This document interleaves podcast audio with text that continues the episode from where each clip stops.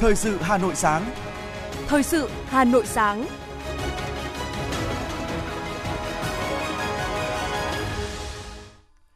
Kính chào quý vị và các bạn. Mời quý vị và các bạn cùng đến với chương trình Thời sự sáng nay, Chủ nhật ngày 13 tháng 11 năm 2022. Chương trình có những nội dung chính sau đây.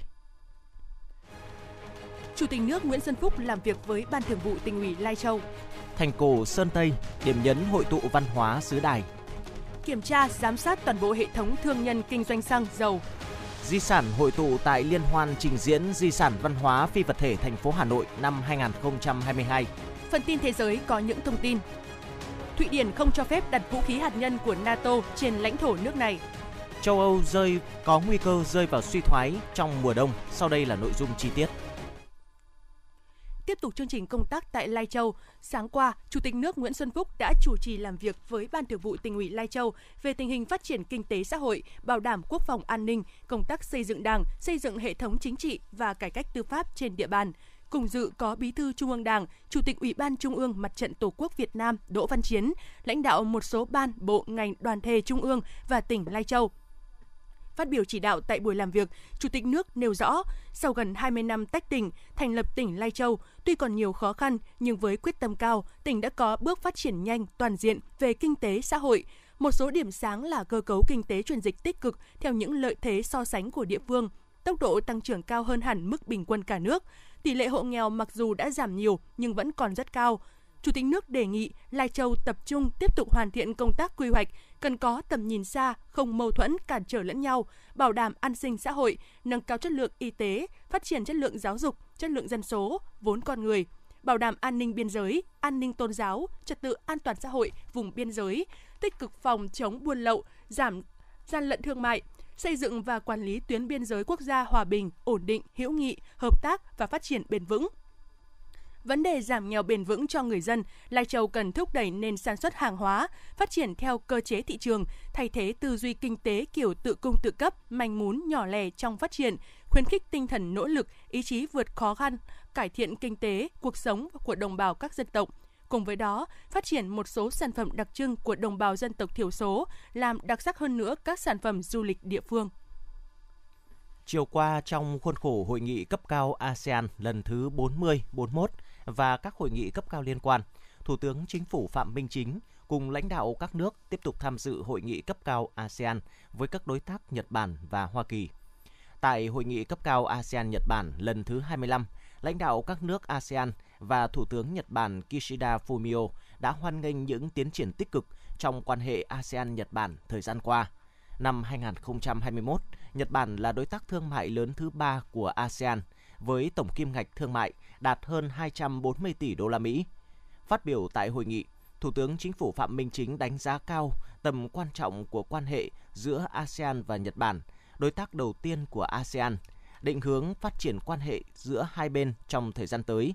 Thủ tướng nhấn mạnh hợp tác kinh tế, thương mại, đầu tư cần là nền tảng, động lực và là ưu tiên. Chính phủ các nước ASEAN đã và sẽ tạo điều kiện thuận lợi cho doanh nghiệp, nhà đầu tư Nhật Bản ổn định, mở rộng sản xuất kinh doanh, nhất là các ngành công nghiệp hỗ trợ và công nghệ cao. Mong Nhật Bản tạo thuận lợi hơn cho nông sản của Việt Nam và các nước ASEAN, đa dạng hóa các chuỗi cung ứng. Nhân dịp này, Thủ tướng cảm ơn Nhật Bản đã tạo thuận lợi cho hơn 400.000 người Việt Nam đang làm việc và sinh sống tại Nhật Bản theo đúng luật pháp. Tại hội nghị cấp cao ASEAN-Hoa Kỳ, Tổng thống Mỹ Joe Biden đã công bố hỗ trợ thêm 850 triệu đô la Mỹ cho khu vực ASEAN trong năm 2023 nhằm thúc đẩy hợp tác thực chất, hiệu quả và cùng có lợi giữa hai bên. Chia sẻ định hướng phát triển quan hệ trong thời gian tới, Thủ tướng Phạm Minh Chính nhấn mạnh trong tình hình kinh tế khu vực và toàn cầu suy giảm hiện nay, ASEAN và Hoa Kỳ cần ưu tiên đẩy mạnh trao đổi thương mại, đầu tư, đẩy nhanh các nỗ lực phục hồi bền vững sau đại dịch khẳng định quan điểm nhất quán của Việt Nam là áp dụng mọi biện pháp tốt nhất hỗ trợ các nhà đầu tư, doanh nghiệp Hoa Kỳ. Thủ tướng đề nghị Hoa Kỳ hỗ trợ ASEAN để hàng hóa được rộng mở vào thị trường Hoa Kỳ, đồng thời giúp chuyển đổi cơ cấu kinh tế, phát triển kinh tế số, thương mại điện tử. Trao đổi về tình hình quốc tế và khu vực tại các hội nghị, Thủ tướng Phạm Minh Chính cùng lãnh đạo các nước ASEAN đề nghị các đối tác ủng hộ lập trường nguyên tắc của ASEAN về Biển Đông, nhấn mạnh thúc đẩy đối thoại, xây dựng lòng tin, thượng tôn pháp luật, giải quyết hòa bình tranh chấp các trên cơ sở luật pháp quốc tế, nhất là Công ước Liên Hợp Quốc về luật biển UNCLOS năm 1982. Về vấn đề Myanmar, các đối tác tiếp tục bày tỏ ủng hộ vai trò và nỗ lực của ASEAN trong thúc đẩy đối thoại, hòa giải, hỗ trợ Myanmar tìm giải pháp ổn định tình hình. Các nước cũng chia sẻ quan ngại sâu sắc về các diễn biến gần đây trên bán đảo Triều Tiên, ủng hộ các nỗ lực thúc đẩy hòa bình, ổn định và phi hạt nhân hóa hoàn toàn bán đảo Triều Tiên. Chiều qua, tại thủ đô Phnom Penh, Campuchia, Thủ tướng Chính phủ Phạm Minh Chính đã có cuộc gặp với Thủ tướng Australia Anthony Albanese, khẳng định Australia là đối tác chiến lược hàng đầu của Việt Nam tại khu vực. Thủ tướng cảm ơn Chính phủ Australia tăng ODA cho Việt Nam thêm 18% cho, cho năm tài khóa 2022-2023 đánh giá đây là sự hỗ trợ thiết thực và cụ thể mà Australia dành cho Việt Nam. Cảm ơn Australia đã hỗ trợ vaccine trong thời gian dịch bệnh. Nhân dịp này, Thủ tướng Phạm Minh Chính hoan nghênh Thủ tướng Australia thăm Việt Nam vào thời điểm thích hợp trong năm 2023, trong dịp hai nước kỷ niệm 50 năm ngày thiết lập quan hệ ngoại giao Việt Nam-Australia 26 tháng 2 năm 1973, 26 tháng 2 năm 2023. Gặp gỡ Thủ tướng Singapore Lý Hiển Long tại thủ đô Phnom Penh, Campuchia, Thủ tướng Phạm Minh Chính trân trọng mời Thủ tướng Lý Hiển Long sớm thăm lại Việt Nam – Thủ tướng Chính phủ Phạm Minh Chính đề nghị Singapore hỗ trợ Việt Nam xây dựng nền tảng số, thúc đẩy chuyển đổi số. Thủ tướng cũng mong muốn Singapore tiếp tục tạo thuận lợi cho cộng đồng người Việt đang sinh sống và học tập tại quốc đảo, coi đây là cầu nối giúp gắn kết hơn nữa tình hữu nghị và đoàn kết giữa nhân dân hai nước. Nhân dịp này, Thủ tướng Singapore Lý Hiển Long đã mời Thủ tướng Chính phủ Phạm Minh Chính thăm chính thức Singapore vào đầu năm 2023.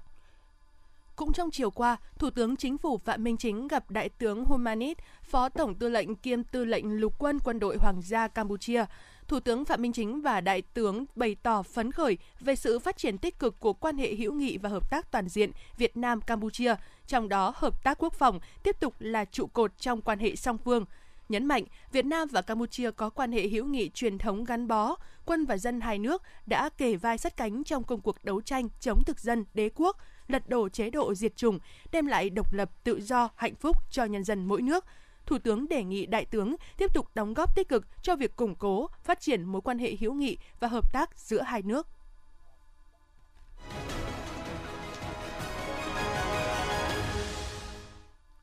Chương trình xin được tiếp tục với những thông tin đáng chú ý khác. Hôm qua tại Đà Nẵng, báo Nhân dân phối hợp với Ban tuyên giáo Trung ương và Hội Nhà báo Việt Nam tổ chức hội nghị nâng cao chất lượng báo đảng toàn quốc.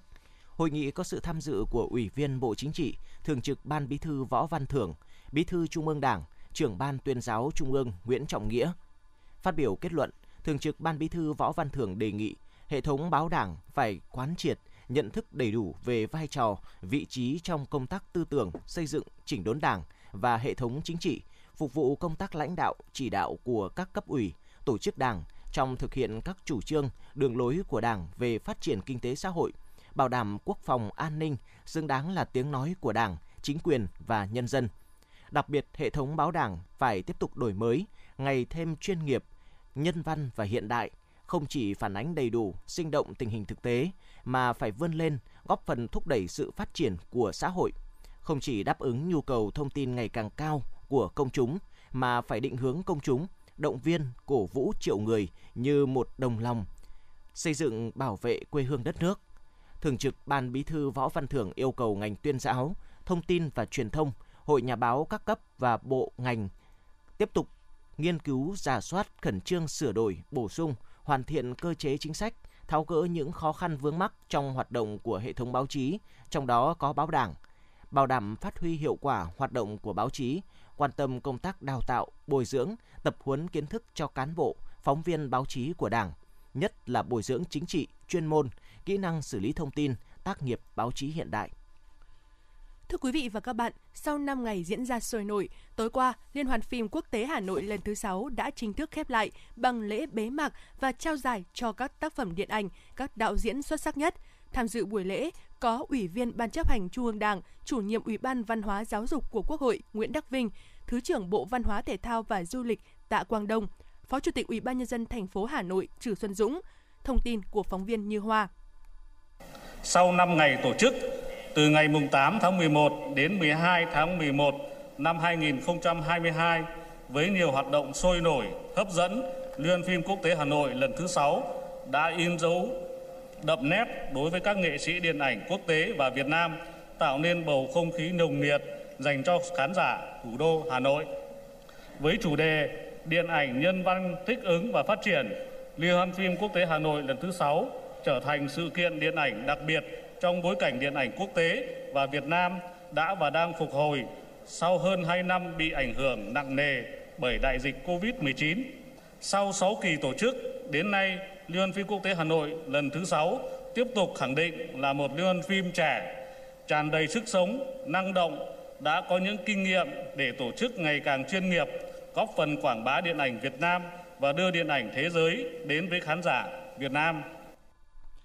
Đó là phát biểu tổng kết Liên hoan phim quốc tế Hà Nội lần thứ 6 của ông Vi Kiến Thành, Cục trưởng Cục Điện ảnh. Liên hoan phim đã thể hiện được uy tín, thương hiệu của Liên hoan phim quốc tế Hà Nội mà điện ảnh Việt Nam sáng lập từ năm 2010 nhân kỷ niệm 1.000 năm Thăng Long Hà Nội.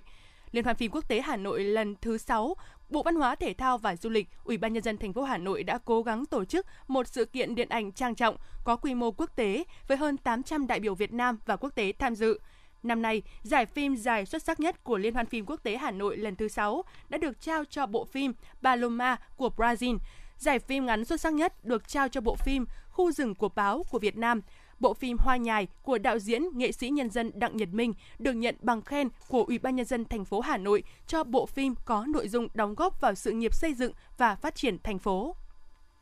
Tối qua tại thị xã Sơn Tây, thị ủy, Hội đồng nhân dân, Ủy ban nhân dân, Ủy ban Mặt trận Tổ quốc Việt Nam thị xã Sơn Tây đã long trọng tổ chức lễ kỷ niệm 200 năm thành cổ Sơn Tây 1822-2022 và xúc tiến đầu tư phát triển du lịch.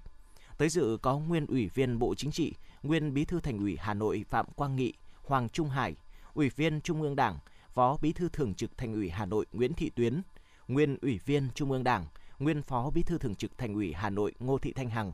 Phó Chủ tịch Ủy ban Nhân dân thành phố Hà Nội Hà Minh Hải. Thành cổ Sơn Tây được hình thành từ năm Minh Mạng thứ ba 1822 để làm trọng trấn cho cả khu vực phía Tây thành Hà Nội. Không chỉ mang trong mình dấu ấn lịch sử, văn hóa của dân tộc, thành cổ Sơn Tây còn ghi dấu ấn bởi vẻ đẹp cổ kính với kiến trúc độc đáo và tinh tế là một trong tứ chấn kinh thành Thăng Long xưa, di tích trọng điểm, điểm nhấn hội tụ của văn hóa xứ đoài ngày nay – với tính chất quan trọng về lịch sử, văn hóa cùng kiến trúc quân sự độc đáo, thành cổ Sơn Tây được Bộ Văn hóa Thông tin, nay là Bộ Văn hóa, Thể thao và Du lịch công nhận là di tích lịch sử cấp quốc gia năm 1994. Phát biểu tại lễ kỷ niệm, Ủy viên Trung ương Đảng, Phó Bí thư Thường trực Thành ủy Nguyễn Thị Tuyến nhận định, hòa trong dòng chảy lịch sử, văn hóa của đất nước và thủ đô, bao thế hệ người dân Sơn Tây đã không ngừng sáng tạo ra các giá trị văn hóa, mang đậm nét của vùng Sơn Tây, xứ Đoài, mà tiêu biểu trong số đó là thành cổ Sơn Tây. Đây là tòa thành duy nhất được xây dựng bằng đá ong ở Việt Nam, một trong bốn trọng trấn của đất Thăng Long xưa, chứng tích cho sức mạnh và lòng quyết tâm chống giặc ngoại xâm của dân tộc. Phó Bí thư Thường trực Thành ủy Nguyễn Thị Tuyến đề nghị cấp ủy Đảng, chính quyền, mặt trận, đoàn thể và các tầng lớp nhân dân thị xã Sơn Tây tiếp tục nỗ lực chủ động triển khai thực hiện tốt các quan điểm, chủ trương của Đảng về phát triển văn hóa, đẩy mạnh công tác tuyên truyền, giáo dục lịch sử gắn với di sản văn hóa địa phương, tập trung bảo tồn và phát huy các di sản văn hóa tiêu biểu gắn với phát triển kinh tế du lịch và công nghiệp văn hóa. Phấn đấu đến năm 2030, các di tích văn hóa tiêu biểu của Sơn Tây được nâng cấp là di tích cấp quốc gia đặc biệt. Trong khuôn khổ diễn ra lễ kỷ niệm 200 năm thành cổ Sơn Tây 1822-2022 tại sân vận động thị xã Sơn Tây, Ủy ban nhân dân thị xã Sơn Tây và các đơn vị liên quan đã tổ chức lễ hội khinh khí cầu quốc tế Sơn Tây năm 2022. Lễ hội diễn ra từ ngày 12 đến ngày 20 tháng 11, gồm nhiều hoạt động như thưởng lãm, check-in và trải nghiệm bay với 5 quả khinh khí cầu lớn, đường kính khoảng 20 m, chiều cao khoảng 30 m, được điều khiển bởi các đoàn phi công được cấp bằng lái chuyên nghiệp đến từ các nước Anh, Mỹ, Bỉ, Bồ Đào Nha. Các chuyến bay tự do triển khai vào lúc 6 giờ sáng trong thời gian diễn ra lễ hội. Mỗi chuyến bay chở từ 2 đến 3 khách trong thời lượng khoảng 45 phút tại độ cao từ 300 đến 500 mét so với mặt đất. Các chuyến bay treo trải nghiệm ngắm thành cổ Sơn Tây hàng ngày vào lúc 17 giờ đến 19 giờ. Mỗi chuyến bay chở từ 3 đến 4 hành khách trong thời gian khoảng 5 phút tại độ cao từ 20 đến 30 mét. Tối qua, Ủy viên Ban Thường vụ Nguyễn Lan Hương, Chủ tịch Ủy ban Mặt trận Tổ quốc thành phố tham dự ngày hội Đại đoàn kết toàn dân tộc phường Long Biên, quận Long Biên. Đây là ngày năm đầu tiên Ngày hội Đại đoàn kết toàn dân được phường Long Biên tổ chức quy mô toàn phường với đông đảo nhân dân của 12 tổ dân phố sôi nổi tham gia trưng bày các sản phẩm truyền thống địa phương. Hội thi nấu ăn bữa cơm đại đoàn kết, liên hoan văn nghệ câu lạc bộ các tổ dân phố. Đặc biệt, tại ngày hội, cùng với việc tiếp nhận 145 triệu đồng ủng hộ quỹ vì người nghèo phường Long Biên năm 2022, nhiều phần quà đoàn kết ý nghĩa đã được Mặt trận Tổ quốc quận Long Biên, phường Long Biên trao tặng cho các hộ cận nghèo, trong đó có sổ bảo hiểm xã hội, điểm tựa an sinh với lương hưu và nhiều chính sách chăm sóc sức khỏe khi về già. Vui mừng trao thưởng cho 23 tập thể cá nhân phường Long Biên có thành tích xuất sắc trong các cuộc vận động, phong trào thi đua. Chủ tịch Mặt trận thành phố Nguyễn Lan Hương đánh giá cao cách làm của các cấp ủy, chính quyền và Mặt trận Tổ quốc quận Long Biên, nâng tầm công tác tổ chức với các hoạt động phong phú, thiết thực, đã làm cho ngày hội đại đoàn kết có sức sống và sự lan tỏa sâu rộng, tăng cường tình đoàn kết gắn bó cộng đồng dân cư, tạo đồng thuận và phát huy dân chủ, tham gia xây dựng quận Long Biên văn minh và hiện đại.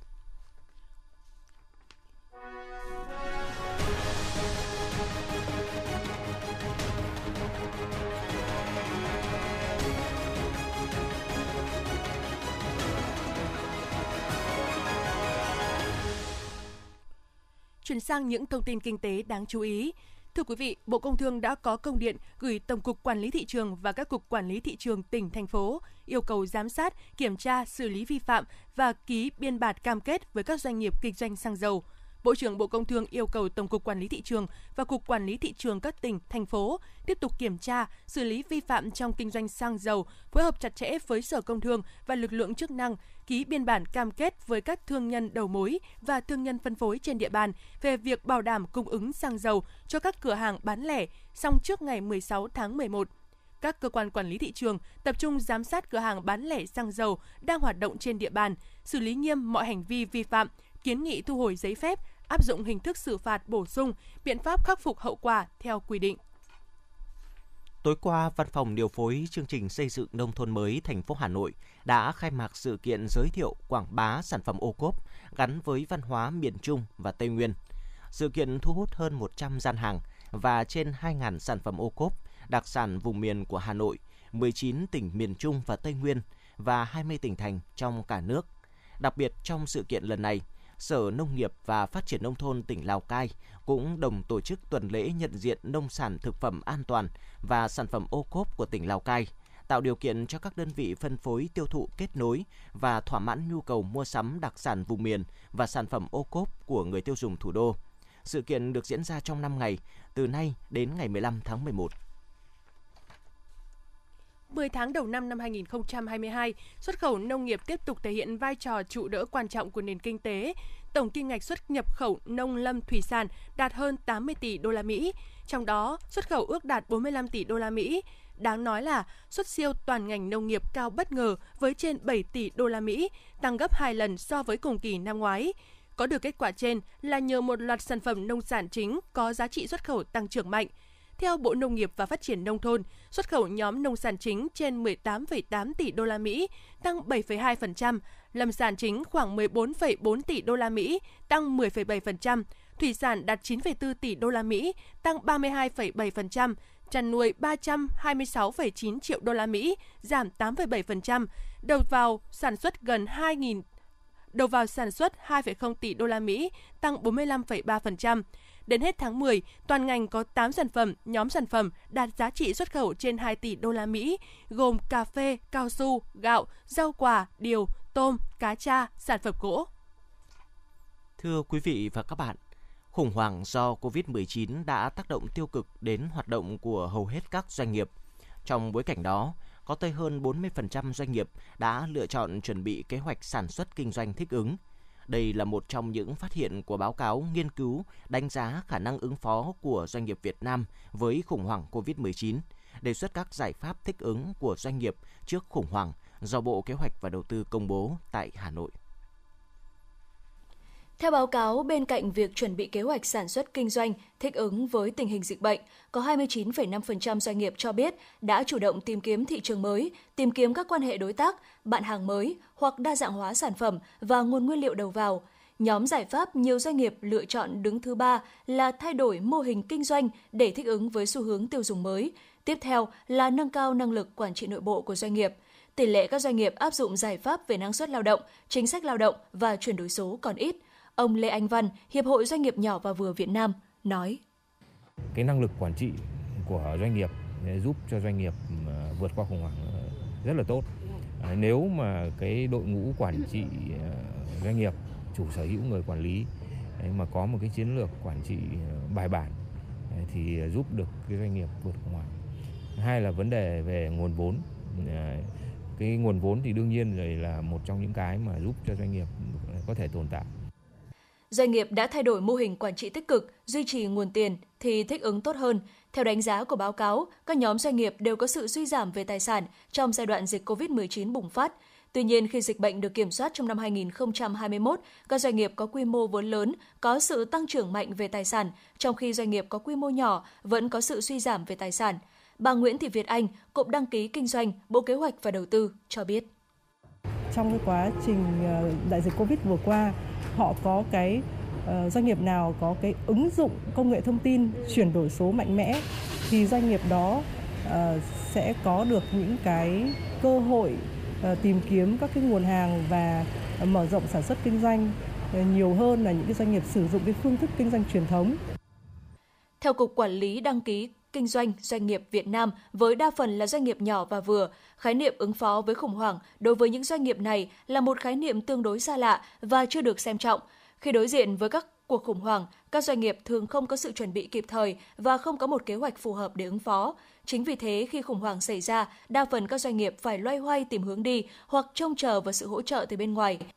Điều này tạo nên rủi ro rất lớn cho doanh nghiệp, khiến hoạt động sản xuất kinh doanh của doanh nghiệp bị đình trệ, thậm chí là ngừng hoạt động. Đặc biệt là các doanh nghiệp có quy mô nhỏ và siêu nhỏ, các doanh nghiệp trẻ có thời gian thành lập ngắn từ 0 đến 5 năm. Đại dịch COVID-19 hoành hành đã gây ra cuộc khủng hoảng trên quy mô toàn cầu với những tác động về tất cả các mặt của đời sống xã hội và sản xuất. Lần đầu tiên, việc đóng cửa biên giới giữa các quốc gia được coi là giải pháp đương nhiên và cần thiết. Theo đó, khủng hoảng chuỗi cung ứng trở thành chủ đề nổi cộm trong hoạt động sản xuất kinh doanh. Tại Việt Nam, đại dịch đã ảnh hưởng rất lớn đến hoạt động sản xuất kinh doanh của các doanh nghiệp. Tuy nhiên, nhiều doanh nghiệp đã nỗ lực chuyển đổi để thích ứng với hoàn cảnh, duy trì tồn tại và chờ đợi cơ hội phục hồi.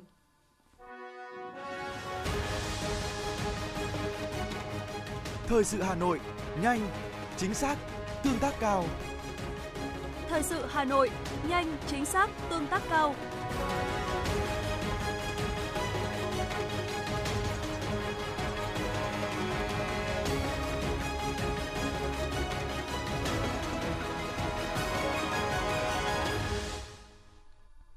Tiếp tục với những thông tin đáng chú ý. Chiều qua, tại không gian đi bộ khu vực Hồ Hoàn Kiếm và phụ cận diễn ra liên hoan trình diễn di sản văn hóa phi vật thể thành phố Hà Nội năm 2022, thiết thực chào mừng Ngày Di sản Văn hóa Việt Nam 23 tháng 11, lễ hội thiết kế sáng tạo Hà Nội năm 2022.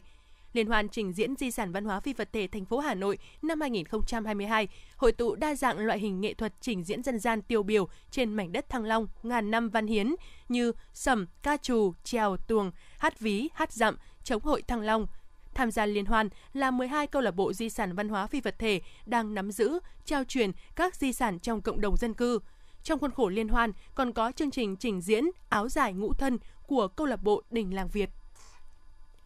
Trong khuôn khổ lễ hội thiết kế sáng tạo Hà Nội 2022 do Ủy ban Nhân dân thành phố Hà Nội và Hội Kiến trúc sư Việt Nam phối hợp tổ chức, Vào tối qua, tại khu vực vườn hoa tượng đài Lý Thái Tổ đã diễn ra lễ trao giải cuộc thi thiết kế nghệ thuật công cộng Hà Nội năm 2022 và thiết kế ngôi nhà mơ ước 2021-2022.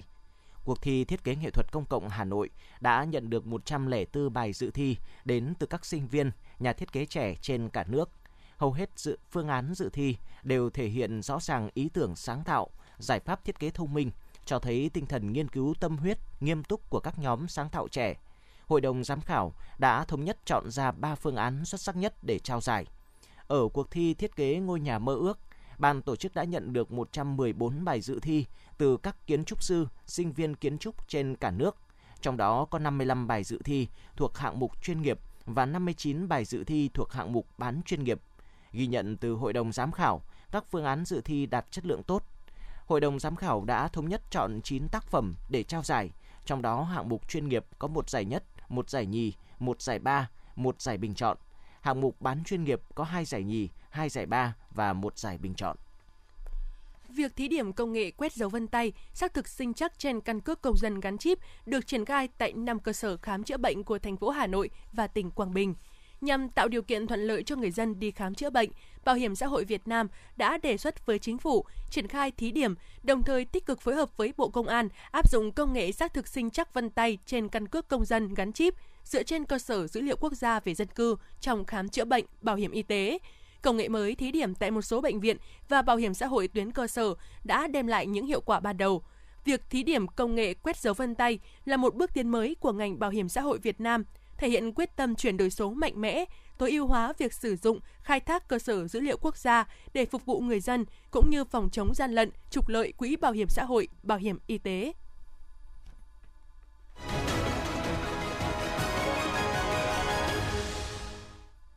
Xin chuyển sang những thông tin thế giới. Ngoại trưởng Thụy Điển Tobias Billström đã tuyên bố với truyền thông địa phương rằng Thụy Điển sẽ không cho phép NATO đặt vũ khí hạt nhân của khối quân sự này trên lãnh thổ quốc gia Bắc Âu. Ngoại trưởng Billström đã giải thích quan điểm dài hạn của đảng Moderate cầm quyền là cấm vũ khí hạt nhân trên lãnh thổ Thụy Điển. EU cảnh báo khu vực sẽ rơi vào suy thoái trong mùa đông này do lạm phát kéo dài và chi phí nhiên liệu cao làm giảm sức mua của người tiêu dùng. Theo Ủy ban, giá năng lượng cao, chi phí sinh hoạt tăng, lãi suất tăng và thương mại toàn cầu chậm lại, dự kiến đẩy Liên minh châu Âu EU, khu vực đồng euro và hầu hết các quốc gia thành viên vào suy thoái trong quý cuối cùng của năm. Dự báo tăng trưởng cho cả năm 2023 được hạ xuống 0,3% từ mức 1,4% hồi tháng 7 các phi hành gia từ cơ quan vũ trụ châu Âu đã có cuộc tập dượt tại đảo Lanzarote của Tây Ban Nha nhằm chuẩn bị cho các sứ mệnh khám phá vũ trụ trong tương lai. Đây là một phần của khóa đào tạo chuyên sâu về địa chất của cơ quan vũ trụ châu Âu nhằm kiểm tra các kỹ năng thực hành để trở thành nhà khoa học thực địa hiệu quả trong các nhiệm vụ khám mặt trăng và sao hỏa trong tương lai. Các phi hành gia sẽ phải học cách nhận biết các mẫu vật, bởi nếu lấy đúng mẫu vật sẽ có thể khám phá thêm nhiều thông tin về vũ trụ. Cơ quan vũ trụ châu Âu đang hợp tác với chương trình Artemis của cơ quan hàng không vũ trụ Mỹ NASA nhằm mục đích đưa phụ nữ lên mặt trăng vào năm 2025.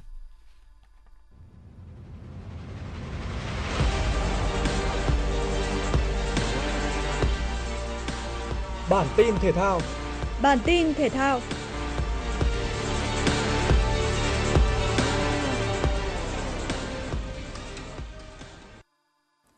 Giải vô địch quốc gia Nigolf V-League 2022 đang dần đi đến vòng đấu áp chót. Chiến thắng trước câu lạc bộ Viettel ở vòng 24 giúp câu lạc bộ Hà Nội tiến gần hơn đến chức vô địch. Đặc biệt ở vòng đấu này, thầy trò huấn luyện viên Chun Jae-ho sẽ tiếp đón đội bóng bị đánh giá yếu hơn là Hồng Lĩnh Hà Tĩnh trên sân hàng đẫy. Chỉ cần một điểm, câu lạc bộ Hà Nội sẽ đăng quang sớm một vòng đấu. Cuộc đối đầu giữa câu lạc bộ Hà Nội và Hồng Lĩnh Hà Tĩnh sẽ diễn ra vào lúc 17 giờ chiều nay, ngày 13 tháng 11. Trận đấu được xem là chung kết ngược cuộc đua trụ hạng chính là cuộc đối đầu giữa câu lạc bộ Nam Định và Sài Gòn FC. Lợi thế của thầy trò huấn luyện viên Vũ Hồng Việt là được thi đấu trên sân nhà Thiên Trường. Vậy nhưng trong 6 trận liên tiếp chưa biết đến mùi chiến thắng vừa qua, Nam Định đã để thua 3 trận trên sân nhà. Cơ hội là chia đều cho cả hai đội và ở lượt đi, hai đội bóng cũng đã hòa nhau với tỷ số hai đều. Một cuộc đối đầu đáng chú ý khác chính là chuyến làm khách trên sân Đông Á Thanh Hóa của Hoàng Anh Gia Lai. Ở lượt đi, thầy trò huấn luyện viên Kia Tisak đã có chiến thắng 2-0 trước Đông Á Thanh Hóa trên sân nhà Pleiku. Cả hai đội đều đã chắc suất trụ hạng ở mùa bóng năm nay, nhưng không vì thế mà cuộc đối đầu này thiếu đi hấp dẫn. Sắp tới đây, khán giả Việt Nam sẽ thêm một lần nữa được chứng kiến trận đấu của đội tuyển quốc gia với những cầu thủ ở đẳng cấp hàng đầu châu Âu là Borussia Dortmund. Trận đấu được mang đến bởi Liên đoàn bóng đá Việt Nam, Công ty cổ phần bóng đá chuyên nghiệp Việt Nam VBF cùng Công ty cổ phần giải pháp truyền hình thế hệ mới Next Media. Cuộc đối đầu giữa đội tuyển Việt Nam với Dortmund như bài test chất lượng về sự phát triển của bóng đá nước nhà. Thời điểm này, đội tuyển Việt Nam đang sở hữu lực lượng gồm nhiều cầu thủ dày dặn kinh nghiệm và cả những tài năng đang bước vào độ chín. Khán giả có thể hy vọng được tận hưởng nhiều khoảnh khắc mãn nhãn đến cả từ hai đội.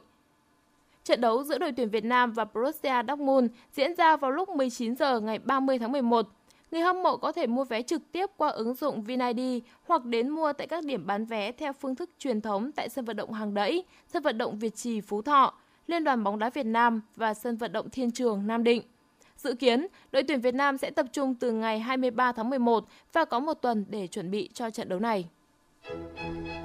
Theo thông tin từ Trung tâm Dự báo Khí tượng Thủy văn Quốc gia, dự báo khu vực Hà Nội có mưa, ngày trời nắng, đêm nhiều mây, có mưa vài nơi, gió đông nam cấp 2 đến cấp 3, nhiệt độ thấp nhất từ 22 đến 24 độ, nhiệt độ cao nhất từ 29 đến 31 độ.